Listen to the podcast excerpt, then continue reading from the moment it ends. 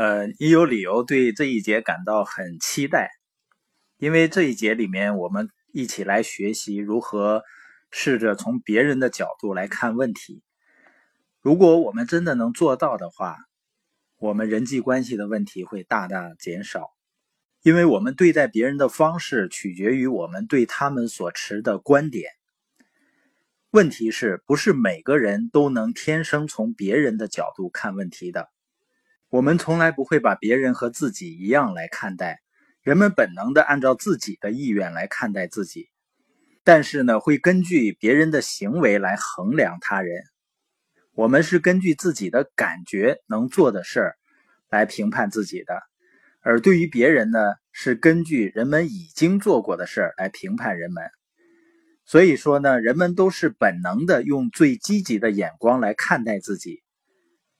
但是呢，我们也需要给别人同样的肯定，因为我们如果不能从别人的角度来看一个问题的时候，关系常常就会受到损害。因为在人际关系中呢，多数冲突都源自于我们不能从别人的角度看问题。你想一想，经常和别人发起的冲突。是不是因为两个人看问题的方式不一样？如果你是已婚呢？是不是因为男人和女人看问题的方式原本不一致，而总面临着潜在的冲突呢？即使是在一个非常积极向上的工作环境，人们也不会在所有问题上都一致。所以我相信，如果人们都花心思从别人的角度去看问题，关系中百分之八十的冲突都会自动消失的。有这样一句话：如果你想卖东西给小李，你就必须用小李的眼光去看他想要什么。这个概念是不是非常简单？我们觉得都太浅显了。但是呢，许多人并不把这个用于实践，他们忙着把别人放到自己的角度，没有花一点心思去把自己放到别人的位置上。那如何交换位置，站在别人的角度上看问题呢？我们从以下四点做起。第一点呢，就是换一个立场。如果我是对方，会怎么样？美国航空公司呢，有一段时间不断接到乘客的投诉，老是丢行李。当时的总经理呢，拉莫特·科恩设法让区域经理们来解决这一难题，但进展呢很不大。最终呢，他想了一个好主意，让航空公司的职员们。从乘客的角度看问题，科恩把全国的区域经理招到总部来开会。接着，他确保每位经理的行李都在运送中丢失。然后呢，整个航空公司对这一问题突然有了很大的改观。所以，尽可能把自己放到别人的位置上来体会，尽自己所能来改变自己的臆断。聆听他人关心的问题，研究他们的文化或行业，阅读他们感兴趣的东西，或者是真正的参观他们的领地、他们的家、办公室、街区或所在地，你可能会对这引发的思想改变感到吃惊。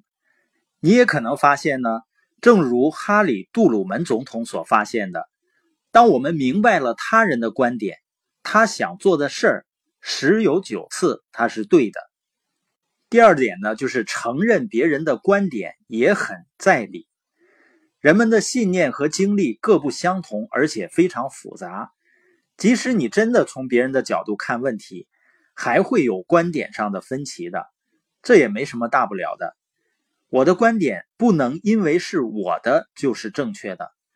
如果我努力去发现别人观点的合理性，就会。延展我的思考，这正如奥利弗·温德尔法官所说：“一旦心胸容纳进新的想法，他就不会再缩回到原来的尺寸了。”交换位置，站在别人的角度看问题的第三点就是检查自己的态度。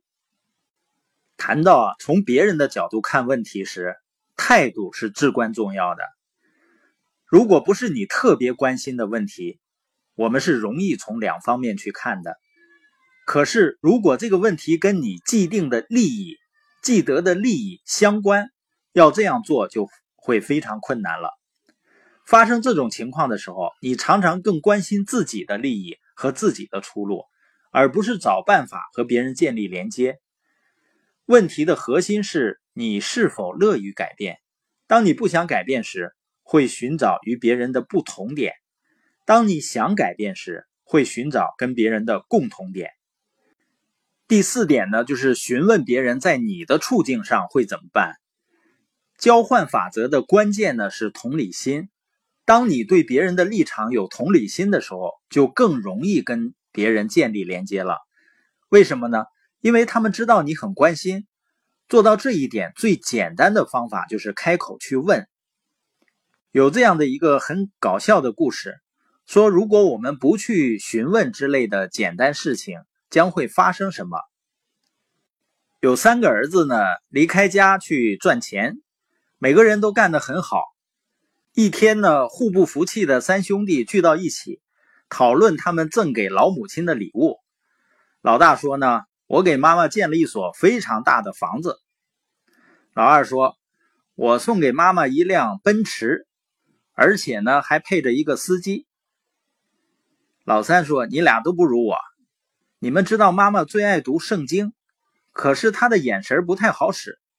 我送了她一只可以背下整本圣经的。”鹦鹉庙里的二十个和尚花了十二年功夫才把它训练出来的。我答应连续十年，每年给庙里十万美元，让他们去教这只鹦鹉，代价很高，但很值得。妈妈只要说出章节和诗篇的名字，鹦鹉就会张口背诵。不久以后呢，母亲就寄出了感谢信，在给大儿子的信里，他写道。米尔顿，你建的房子太大了，我只住一间，可得打扫整个房子，每天都累得受不了。对二儿子，他写道：“我已经老得走不动了，由于整天待在家里，那辆奔驰车根本没有用，而且那个司机也很粗鲁。”对第三个儿子，他的语气非常柔和：“梅尔文，我的小亲亲。”你是唯一了解妈妈喜好的孩子啊！你送来的那只小鸡味道很好，所以如果你把自己放到别人的位置，而非把别人放到他们自己的位置上，你就会改变看待生活的方式，你的人生也会改变的。作家兼演说家丹·克拉克回忆起，当他还是少年的时候，有一次跟父亲排队买票去看马戏，在等待中。他们注意到排在前面的那一家人，父母手挽着手，紧跟着的是八个孩子。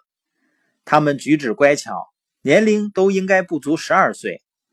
从他们干净简朴的衣着来看，克拉克猜测他们没有多少钱。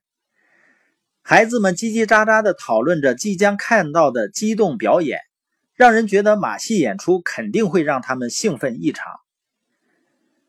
当那对夫妇俩走进柜台时，售票员问他们要多少张票。男人自豪地说：“请给我来八张儿童票，两张成人票，我们全家都得看马戏。”当售票员报出价格时，妻子松开了丈夫的手，她的头垂了下去。男人的身体靠近了一些，问道：“你说是多少？”售票员再次报出价，显然这个男人的钱不够。他一下子就蔫了。克拉克说：“他的父亲看到这些，把手伸进衣袋里，拿出一张二十美元的钞票，让他掉到地面上。然后父亲弯下腰来，捡起钞票，拍拍那男人的肩膀，说：‘打扰了，先生，这个从你口袋里掉出来了。’男人马上知道了是怎么回事他直直地看着克拉克父亲，握住他的手，使劲摇。”同时，泪水夺眶而出，嘴里说：“谢谢，谢谢你，先生，这对我和全家意义重大。”克拉克和父亲回到车里，驱车回家了，因为当晚他们没有足够的钱去看马戏了。可这并不要紧，因为他们把自己放到别人的位置上，做了更重要的事情。